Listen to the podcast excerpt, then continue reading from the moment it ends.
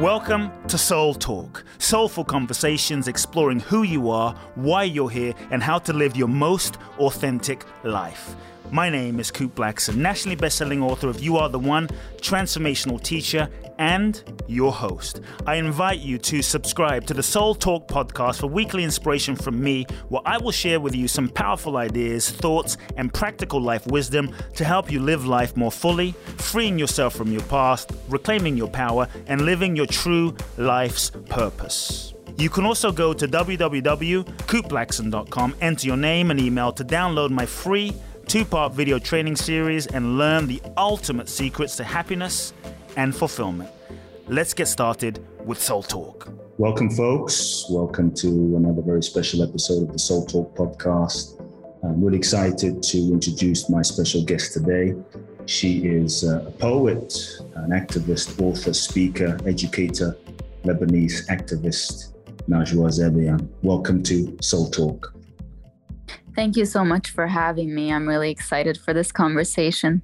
Yeah, it's, it's really great to have you on. I was given your book uh, uh, a while back and really just was touched by your, your, your writing, your authenticity, your vulnerability, uh, your journey, uh, your poet, your poetry too, really, really touched me. And I felt just, just touched the deep part of me. So just looking forward to seeing where the conversation goes. I'm a, a wannabe poet myself. My favorite poets, uh, Hafez, you know, Rumi.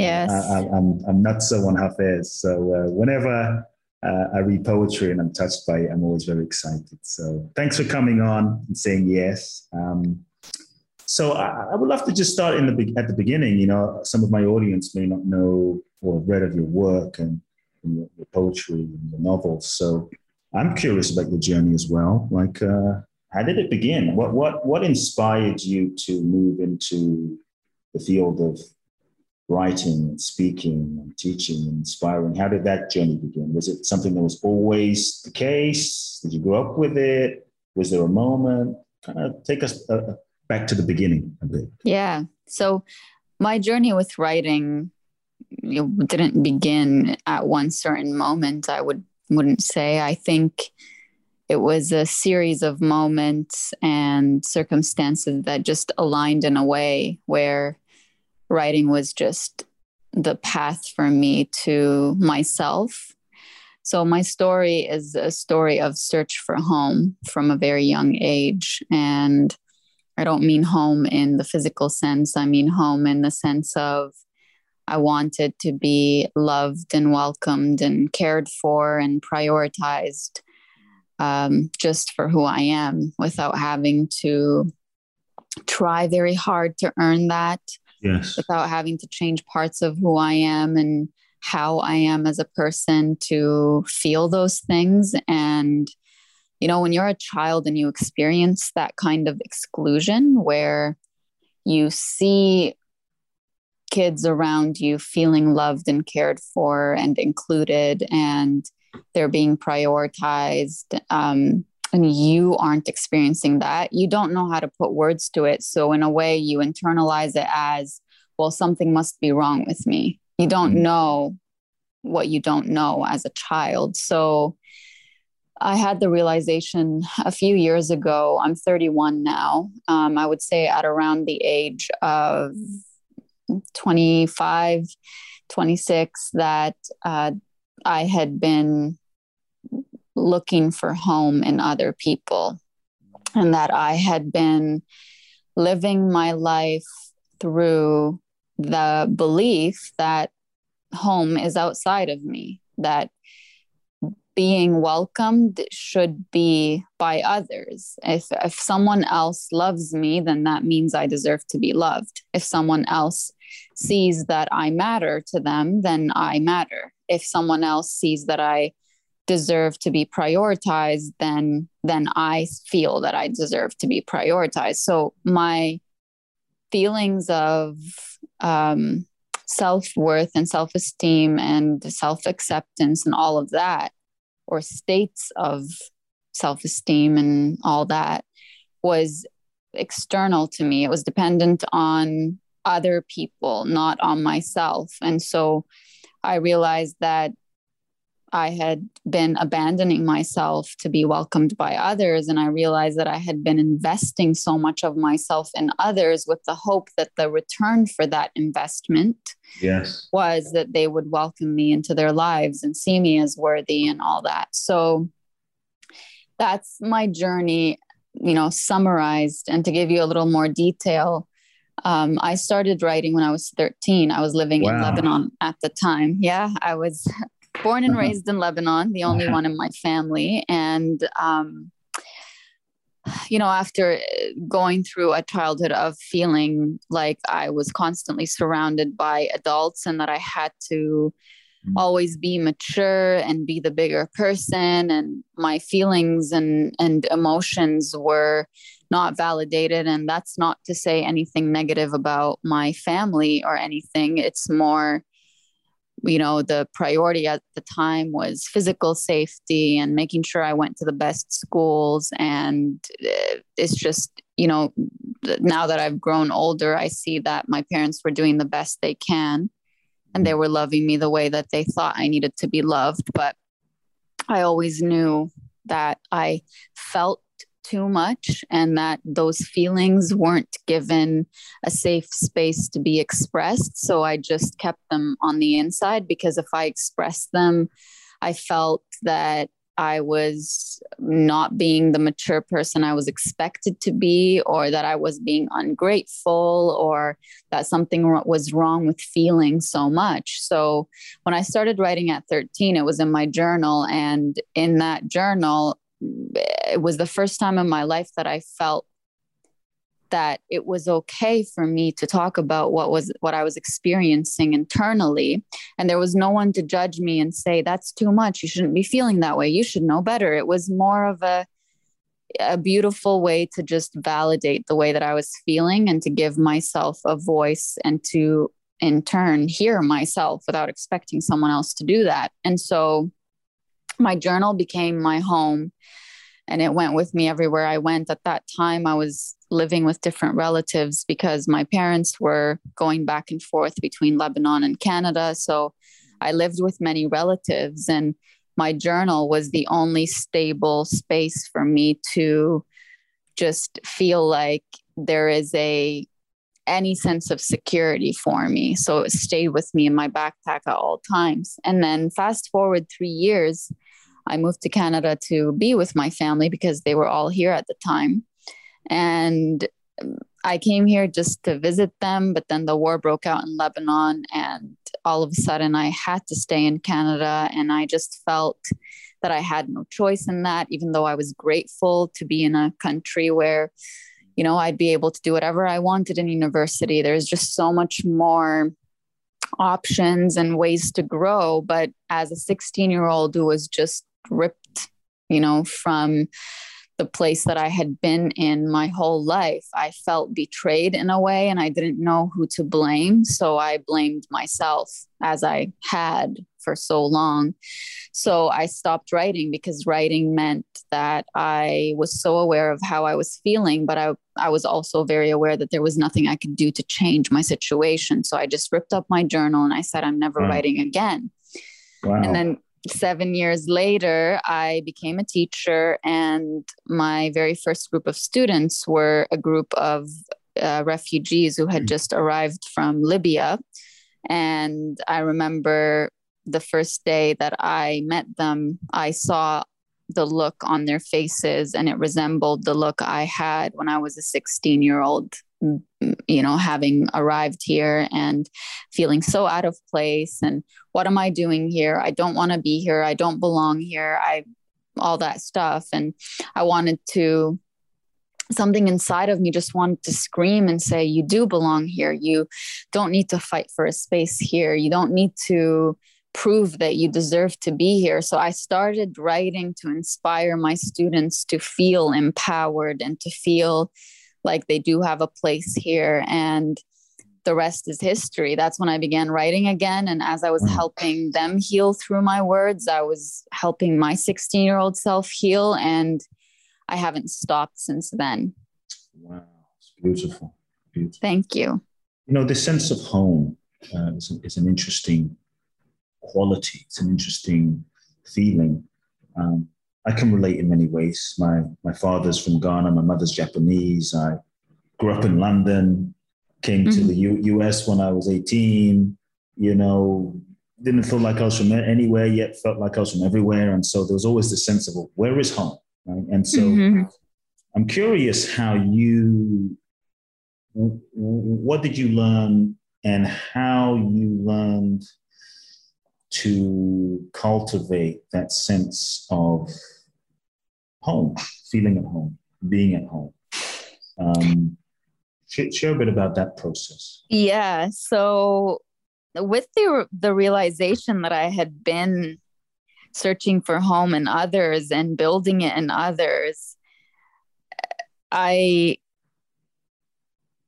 it hit me more like uh, how it was. It was it was like a storm I probably never experienced in real life, but mm. to realize that home is within, that it's nowhere outside of me. It's not in a place, it's not in a person, it's not in a stage of life, it's not in a state of mind. It's a home is within. My home is within me and it goes with me everywhere I go that emotional safety that I'd been looking for, the definition of myself that I'd been looking for, the space where I could validate myself and where I could fully and authentically be myself was within me, within my own body. It was all up to me and not up to anyone or anything else.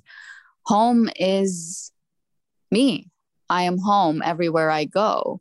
So the process of building a home that I came up with and wrote about in Welcome Home is it was my way of trying to take that beautiful analogy of being your own home and putting it into practical steps. And for me, the most important thing right at the beginning was realizing that it's not that I needed to learn what being at home meant because I knew being at home with myself meant that I loved myself, that I forgave myself and others, that I knew who I was authentically and that I operated from that place, that I never betrayed myself or abandoned myself. I knew all of those things. And so I, I asked myself, like, Najwa, since you know all of those things,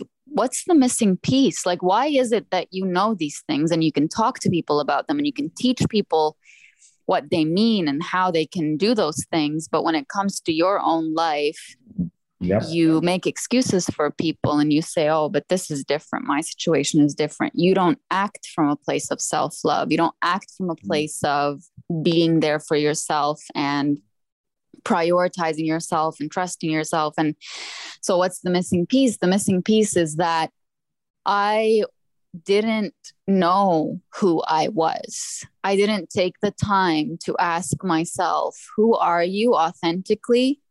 And I didn't take the time to accept myself. I didn't take the time to fully say this is who i am and i have nothing to be ashamed of. I'm i accept myself fully and radically and i'm aware of not just who i am in this moment but the the journey that brought me up to this point. I'm very aware of it. I'm aware of my triggers. I'm aware of my nature as a person. I'm aware of the patterns i follow.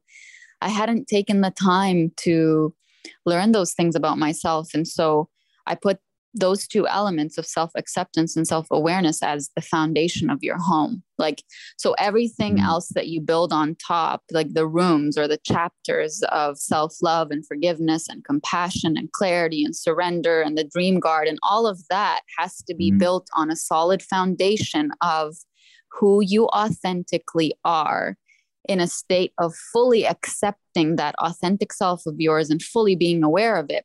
And then what comes before building that foundation is understanding why you've spent your life searching for home outside of you.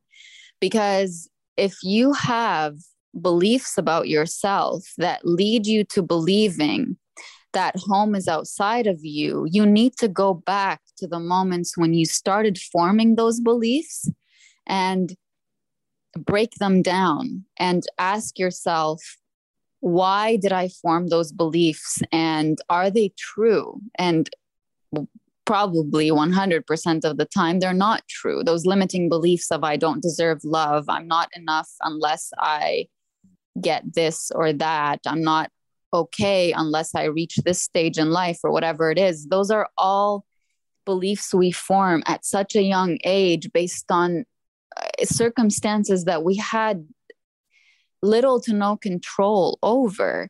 So, the road to home is the introduction and Welcome Home because it takes you back to those stories that formed those beliefs and you pave the road metaphorically to your home by breaking down those beliefs from road blocks into road bricks.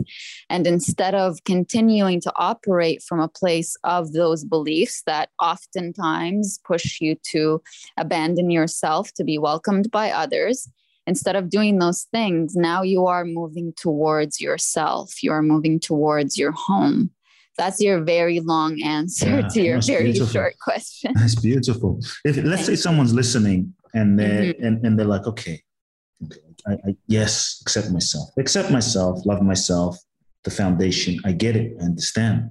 You mm-hmm. know, and and and they genuinely, let's say they're genuinely trying, right? And and and they're, they're reading the books and they're going to the seminars and but it's still an intellectual concept and they mm-hmm. can't connect. Maybe they, they don't, but they, they, say to you, I get it, but I don't feel it. Mm-hmm. I don't. I don't, I don't see, I, I know I should love myself and I do the things, but I don't feel that inside. And mm-hmm. maybe they have some references because this happened or that happened or my mom left. And and so, can, could you say, is there anything you can say? What, what can you say to that person who there's, there's kind of a disconnect, right, between the understanding and like, I don't, I don't feel like I'm myself. So, mm-hmm. what can they do? Anything? What can they do? What, what, what words of inspiration, advice do you have for them?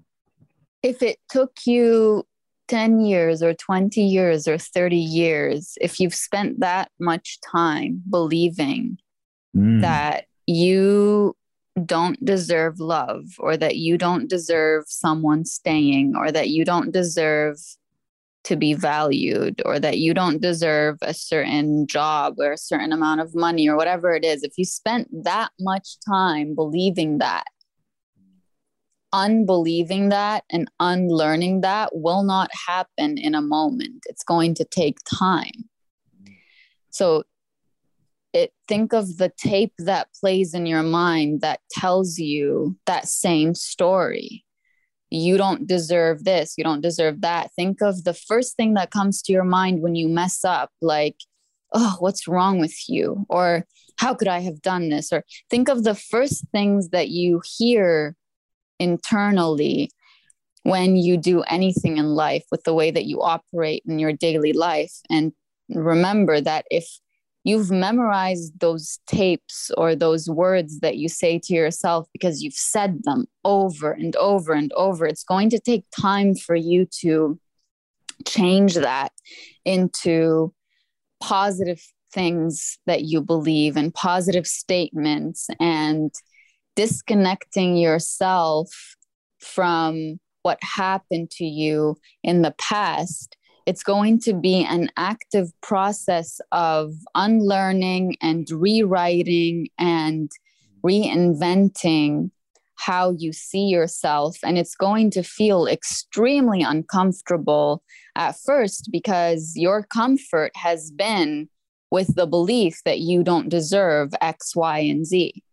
And now you're moving out of your comfort zone into believing more new things about yourself. And two things could be true. You could be extremely uncomfortable with those new beliefs and with taking the time to internal, internalize them. that could be true. And another thing could be true that you are actively moving towards those beliefs. You are choosing to go through that messy part of feeling like, oh, this doesn't sit right with me. I don't feel like I love myself by doing this. But on a logical level, you know that that is the right thing to do for yourself out of self love. Like, so when I say self love, I don't mean just the act of saying I love myself. It's through action, action right? Like it's it's showing yourself through action that you love yourself. So uh, to give you an example, if you were to be in a situation where someone asks you to do something that you're not comfortable doing, mm. if you are a people pleaser, you are very likely to justify saying yes because you want to please the other person. And that in itself is a form of self abandonment because you are leaving yourself and what you know is right for you so that you could please someone else. So, in this instant, self love means putting yourself ahead of what someone else is going to feel as a result of you loving yourself.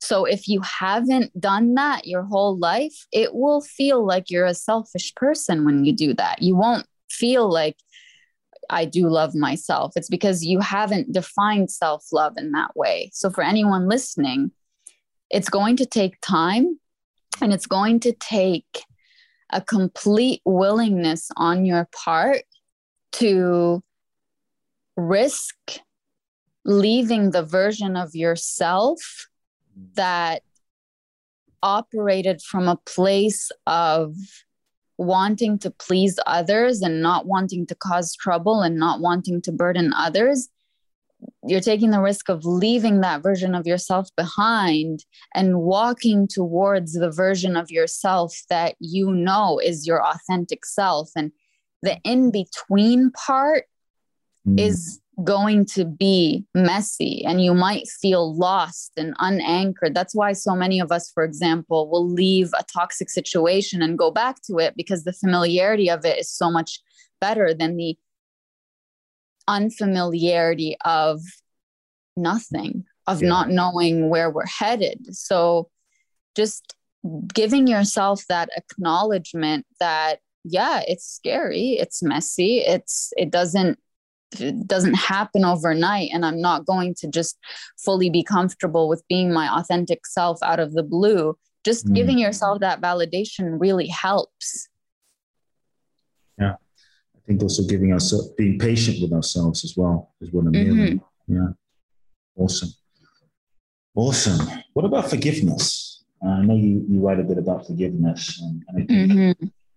all of us as human beings we've in quotation marks, we, we've messed up, we've done things we regret. And I think one of the things that can sometimes uh, inhibit or, or limit our ability to, to accept ourselves or love ourselves is we justify it with, well, I did that, or I'm a bad person, or, or you know, look at all these things that I did in my past that, that I'm not proud of. And so, how does someone forgive themselves?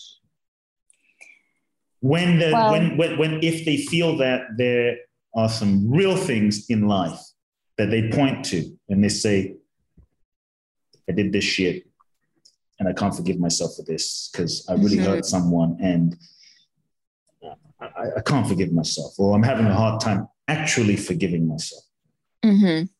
so self-forgiveness is not a one-time thing where you look back at an event and you say you know, I really hurt that person and I need to forgive myself for it and put it behind me. And it, it, doesn't just happen like that, where you say, that's it.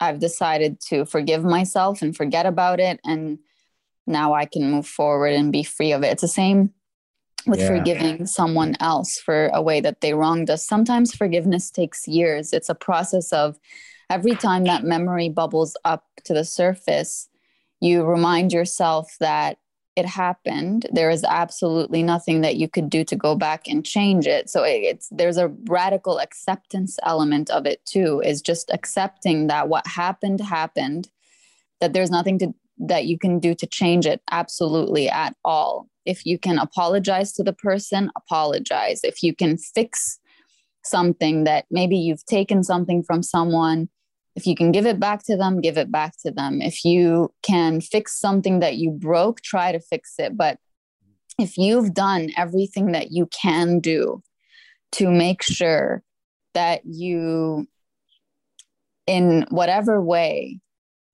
reverse that mistake. Maybe reverse is not the right word, but make up for the pain that you caused someone or make up for the pain that you caused to yourself. If there's a way, do it. Mm. And once you're done, the only thing that's left is letting go of the control that that memory has over you. If that memory is constantly making you feel ashamed, you have to do something about that because living in shame keeps you in a place of darkness and keeps you in a place of believing that something is wrong with you. Not that you did something wrong, but that something is wrong with you. And you're punishing yourself and stopping yourself from moving forward with your life.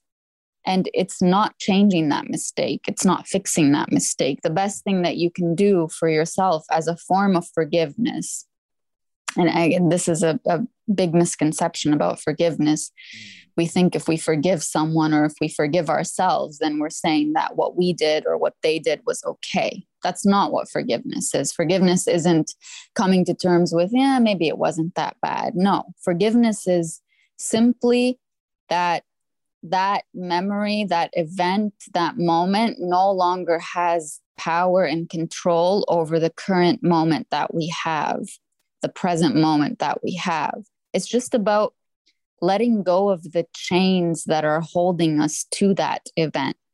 So you can, every time you go back to it in your mind, you can acknowledge that was wrong. They shouldn't have done that, or I shouldn't have done that. I didn't deserve that, or they didn't deserve that. You can acknowledge those things and say, I've done what I can to make up for it. I've done what I can to show genuine remorse. I've done what I can to make sure that I will never do this again. And the forgiveness part is the moving on part and letting go of the power that that moment has over my current life right now and and that helps you move towards radical acceptance of the past and radical acceptance of yourself and not continuously judging yourself for what you've done or for, for what others did to you in the past. So I hope that helps. Yeah, with, abs- absolutely. Yeah. Absolutely. What, what do you do when you feel confused or lost or unsure about life, something, yeah. you know, God, I'm feeling so lost. I'm feeling so confused, or not sure what to do in this moment. Like, what do you do? How, how do you navigate those moments of the unknown, curious? When I feel confused, I talked about this in the clarity chapter in Welcome Home. When I initially was writing Welcome Home, the clarity chapter was titled the confusion chapter. and then I decided to change some titles around because I wanted them to have, you know, the end goal that we are aiming for. So mm. when you are confused, you go to the clarity room in your home or the clarity chapter. And confusion stems from too much input that we are not processing or that we are not taking time to reflect on or to think about or to make sense of. And we just, there's indecision there about certain things. And so we just become extremely confused. We don't know what's going on. We don't trust ourselves enough mm. to believe our own perception of reality or our own experiences. And we might be you know, depending on someone else to tell us how we should be feeling or what kind of permission we have to respond to certain events a certain way. And so you just you don't know who to depend on. You don't know who to go to to get that sense of clarity on the situation. So when i'm confused what i do is i give myself space and silence to listen to what's going on inside of me. Mm. what are the stories i'm telling myself? What are the words that are coming up to the surface within what what's that narrative that i keep replaying over and over? And i try to separate myself as an as an authentic being from what those voices are telling me. And i try to be the manager of those voices as opposed to identifying with them as that's my reality. So it's kind of a meditative practice where you constantly have to snap yourself back from believing everything that your ego is telling you and that the voices within are telling you to saying oh that's interesting that that's crossing my mind you know? That's in that's an interesting thought. That's an interesting emotion. And you sit with it and try to figure out where it's coming from. And you ask yourself you know what's the event that elicited this emotion? What's the event that elicited this thought? And is it true most time it's not most times it's not true. But if it were true is there something that i can do about it?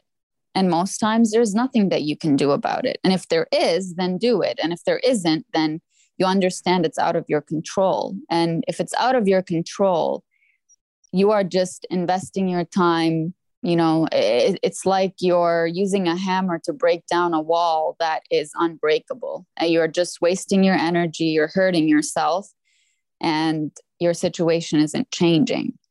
So I do that. I go through that process of trying to listen to myself before I go and talk to someone else that I really trust. I try to make sense of my situation on my own at first. Mm. And then I would go out and speak to someone who knows me really well and I know has my best interest and I verbalize what's what I'm experiencing. And that really helps me reach a level of clarity with whatever situation I'm experiencing. And I I notice many times the reason that I'm so confused is that I'm trying to make sense of a certain situation in a way that doesn't push me to make a really tough decision because I'm scared of making a really tough decision you know?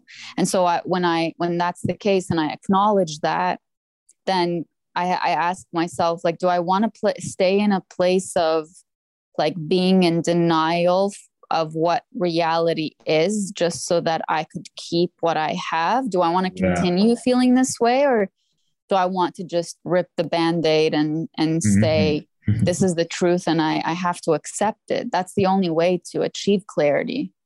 Yeah Absolutely. Why is it so? I was going to ask you something else, but you mentioned the word truth. That's one of my my, my favorite words, even though yeah. it can be a challenging thing.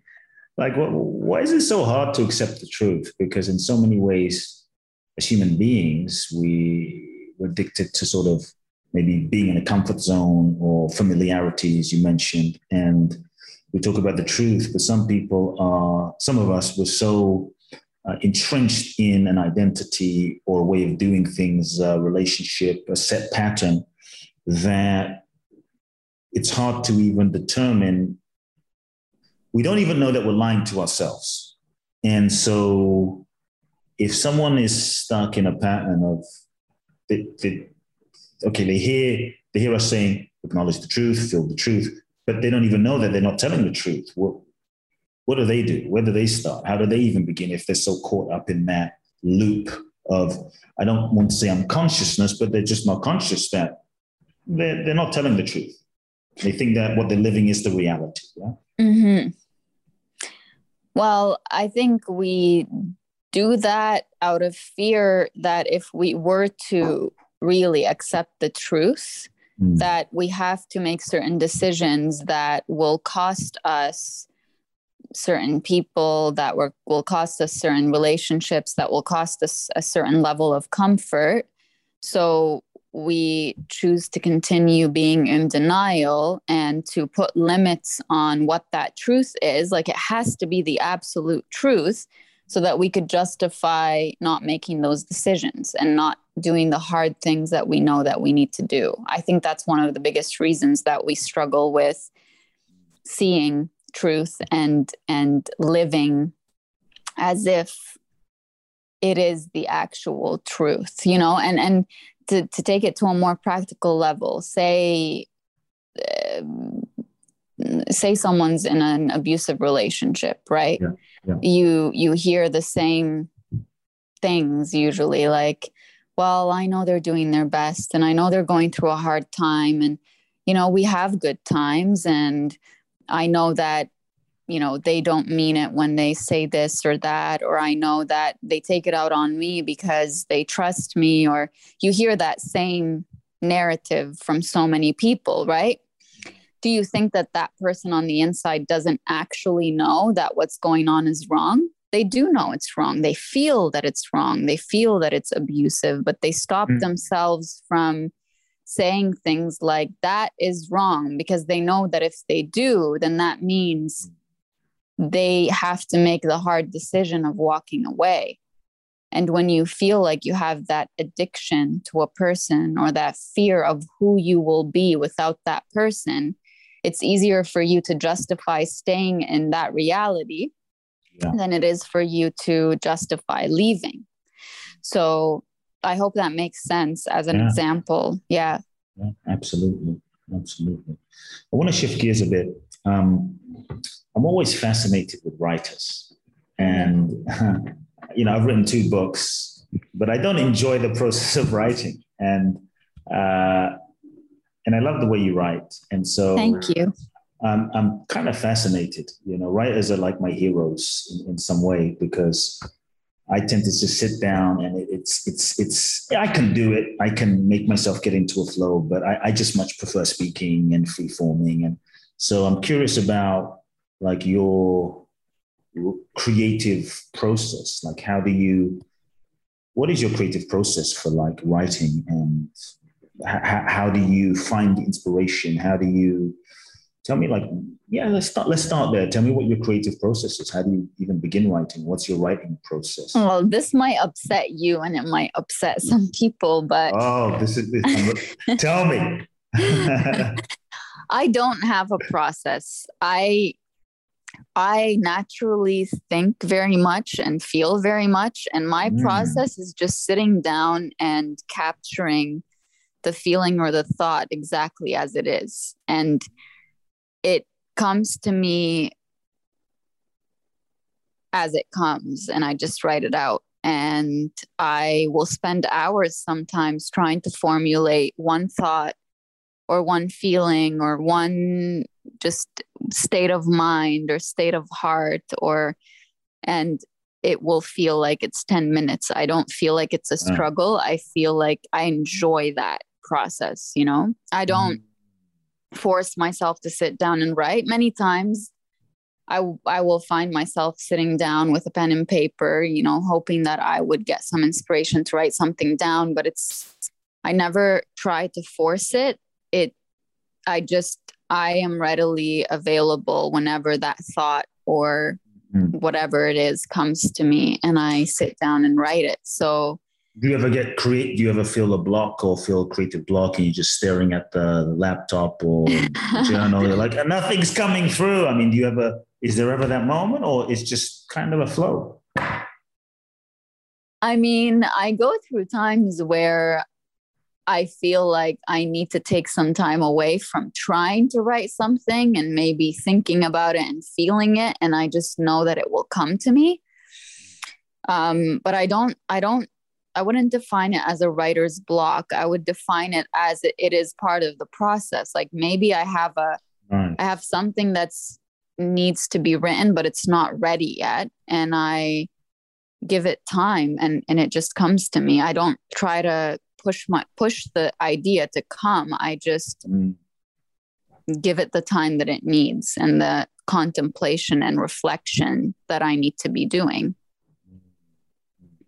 so maybe you step back and just give it a, a, moment of space. I like what you said that it, it's it's not even a block. It's it's that the in quotation marks block is part of the process, and I think I'm just reframing that in my mind of like I'm imagining myself writing and feeling a block, but kind of yeah, maybe- into how it feels if I embrace it as you're saying, like, oh, okay, this is just part of the process. Maybe something needs to germinate or marinate inside of me a bit more.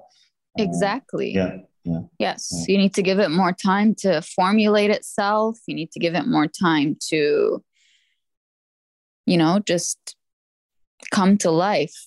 You can't force it. How do you know what is, let's say, a like a, a, a good idea because let's say you have all these ideas oh, i could write about this i could write about that i could write a new book about this how do you know that you've i, I guess how do you know something is authentic like yes. This is right. This is this is the, the the vein to go down. You know this is the book. This is the theme. This is this is it.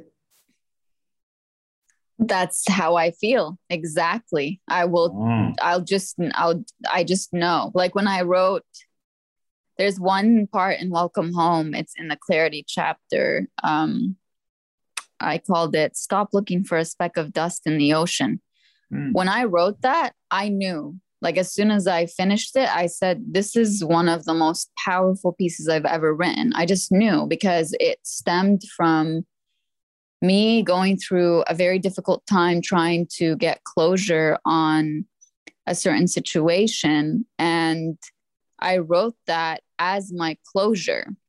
Wow. And I, with the power that I wrote it, there was an acknowledgement of, of how painful it was. There was an acknowledgement of how difficult it is to move on from a situation where you didn't get closure, but how important it is to see closure as the the event that happened as opposed to the reason why that event happened because looking for the reason is just trying to justify that you deserve the pain in some way mm.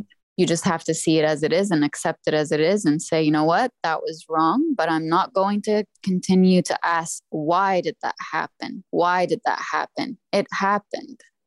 Take that as your closure. And so when when i wrote that piece i just remember feeling so elated and so like i i just i knew that was going to be one of the most powerful pieces and it and it is and continues to be. I love that. I, I like i really i wrote down something you just said.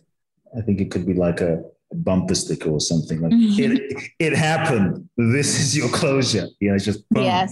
Like yes. That, you want closure? It happened. Be with that. Accept that. Just that's just straight to the heart of things. Yes. Um in terms of creativity you know i think many times we sometimes doubt that as creative beings like okay if i put my, my my art out into the world like how how will i make money? Can i can mm-hmm. i survive? You know survival issues around creativity. And so i'm curious how what, what your relationship has been to that your relationship to money. And and because you know there's a lot of talented writers singers creators creatives artists that aren't able to sustain that. And so it, can create some sort of scarcity and, and, and fear inside. And so the ability to trust that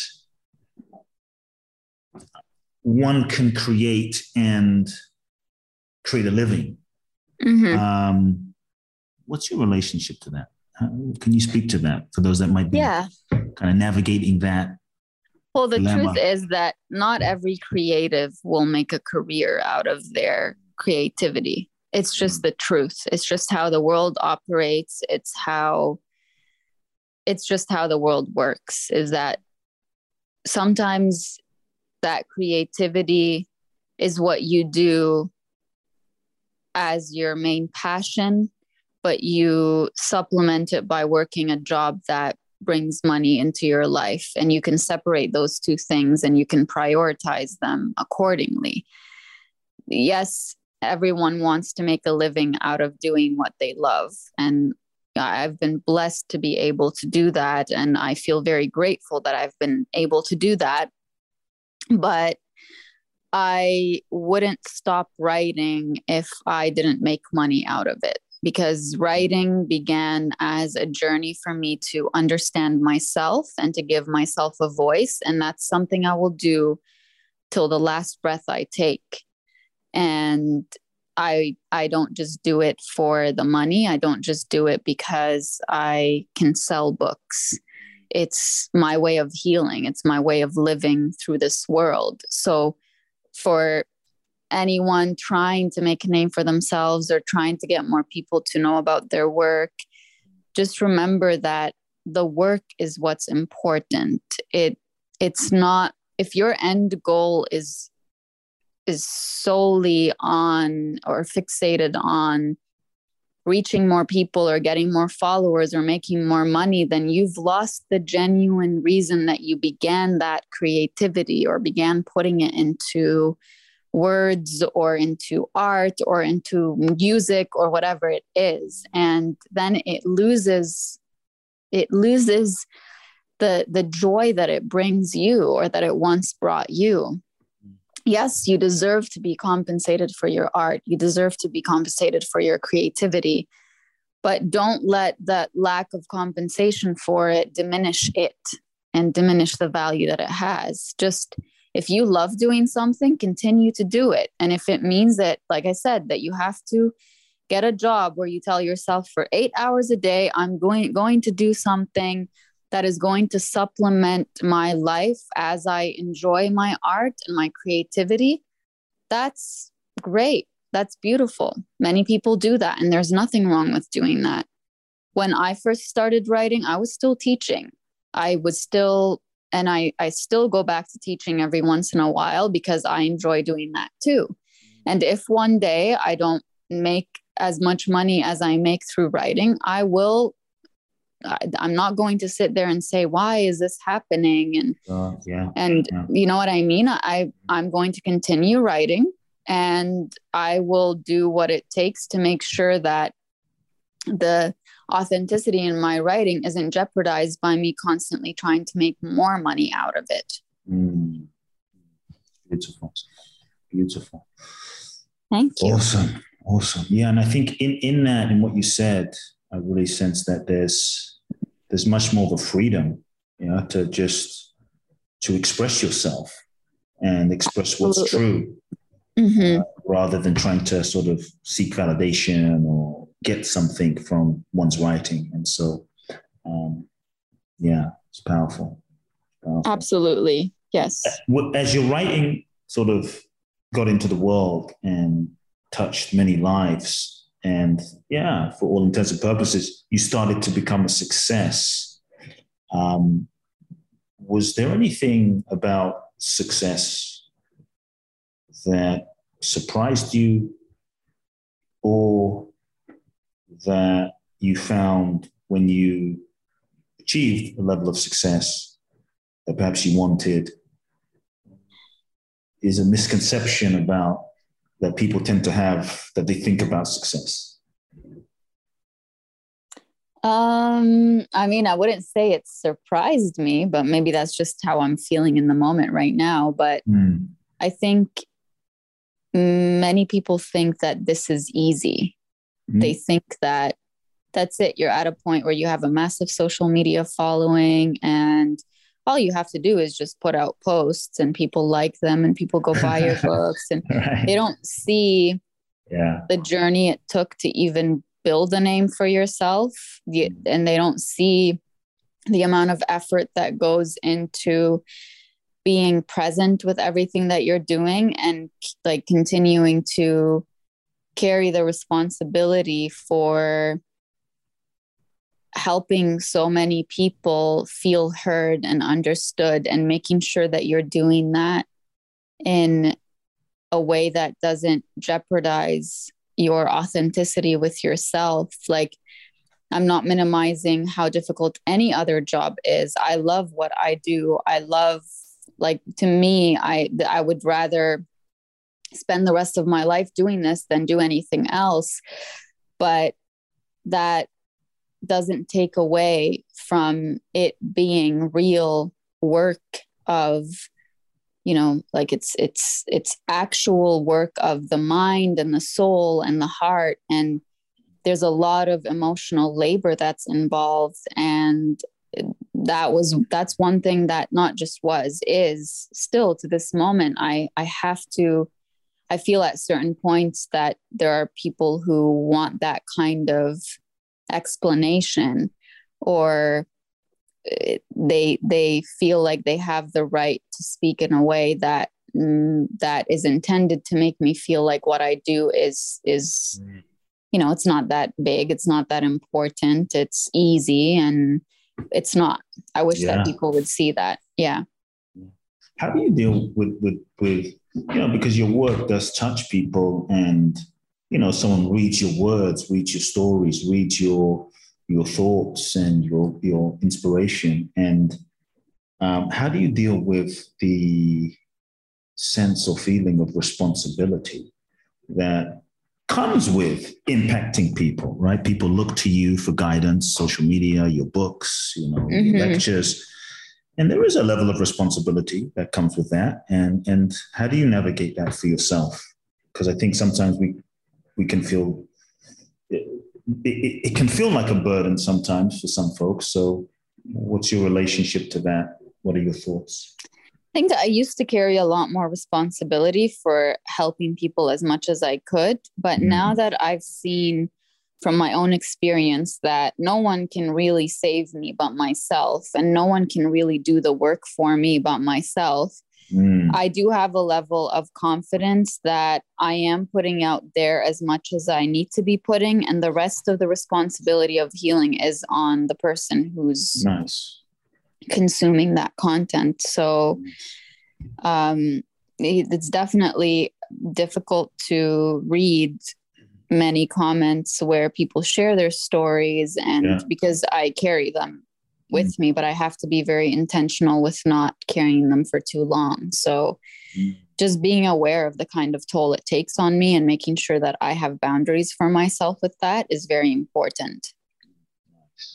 Yeah, for sure, for sure. If there were three, if you were to reflect on your life and everything mm-hmm. you've been through, ups, downs, relationships, successes, failures, mm-hmm. um, and if you were to sort of extract three of the most important life lessons that you feel, if you were to feel that these life lessons were the most important that you've learned that would evolve the consciousness of the next generation the most, I'd love for you to just, as we begin wrapping up, share your three key wisdoms uh, with with those listening. Mm.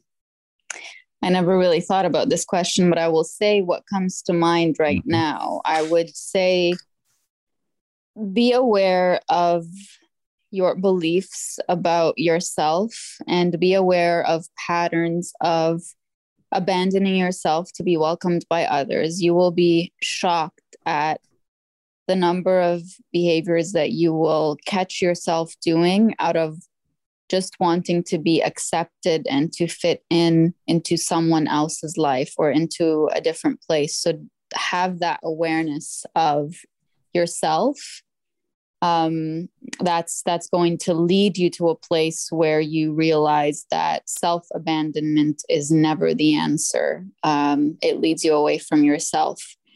Uh, the second thing I would say is begin the journey to building your home within as soon as you can, because the more time you spend seeking that feeling of home in others, the more you'll lose track of who you are and of how you should be living your life, which is from a place of authenticity and from a place of not leaving yourself to be welcomed by others and from a place of fully believing that you are your home. And the third thing I would say is understand that just because change is difficult, it doesn't mean that it's not the right thing to do. Just because making that decision is difficult, it doesn't mean that you use that difficulty as an excuse to not make that decision. If you operate from a place of allowing your fear to control what you do with your life, then you will live a life that is extremely inauthentic, that is full of suffering and full of just seeing your potential and never really reaching it. Awesome. Awesome. Yeah. Folks, you heard it three powerful keys to life. Um, I want you to assign uh, a simple, short homework assignment that everyone that's listening in could, let's say, immediately do, act on, practice that could just help them in some small way? What's what's one thing that someone could go and do right now as a practice? Well, this is not going to help you in a small way. It's going to help you in a big way, mm-hmm. but you have to be very ready for it. It's sit down and ask yourself, who am I? That's it. Ask That's yourself, it. who am I? Yeah. Authentically, who am I? And write it down because many people don't know who they are. That's going to propel you on a journey to figure out who you are and to figure out why you're at this age in your life, whatever age it is, whatever stage it is, and you still don't know who you are. So I'm going to leave you with a very open ended assignment. Just a small question to wrap up. mm-hmm. Awesome, folks. You heard it. The homework assignment ask yourself the question who am I? What's the best website uh, that people can connect with you? I, I, really want people to connect with you and your work and find out more about your yeah. books and what you're up to. I know you have some some amazing books, folks. If you haven't read Welcome Home, uh, it's a great book, and uh, the Book of Healing also. And uh, thank you. Ch- check out all of Najwa Zebian's work. So, what's what's the best website? It's najwazebian.com, N A J W A Z E B I A N.com. And I'm on all social media platforms. You can find me under at Najwa Zebian. So you'll find everything there is to know about me. All of my books are available wherever books are sold. And um, I have a podcast, Stories of the Soul, that you can listen to where I speak about the first two seasons are forgiveness and authenticity. So if you're looking for more content on that, that's where you can listen to it. Awesome. Najwa, thanks for coming on. Thoroughly loved the conversation and lots to marinate on and chew on and brew on. And uh, everyone, told you this was going to be a great episode. Sit with the question Who am I? Am just? A, just a small question to marinate on that will take you on a deep, deep dive within yourself. Uh, check out all of uh, Najwa's work, her amazing books. We'll put all of uh, the links to her website in the show notes. So check that out. Also, do me a favor, everyone. Send me an email, kuteblackson at kuteblackson.com. I want to hear some of your key takeaways from today's episode. Uh, write a review, download it, and share it with everyone in your life. Until next week, love now. Najwa, thank you so much. Big hugs. Keep inspiring people. Thank you. Right back at you. Love now. If you've enjoyed this episode of Soul Talk, please do share the podcast with all of your friends, let everyone know, and make sure you download Soul Talk today. I'm looking forward to next week where I'll get to share more inspiration with you. Meanwhile, follow me on Facebook, Instagram, or social media. You can find out more about my work at www.kuteblackson.com. If you feel ready to take your life to the next level, join me at my exclusive event in Bali, www.boundlessblissbali.com, where you can find out more and apply. Also, make sure to remember to download my free two part video training series and learn the ultimate secrets to happiness and fulfillment at kuteblackson.com. Sending you all big hugs and love now.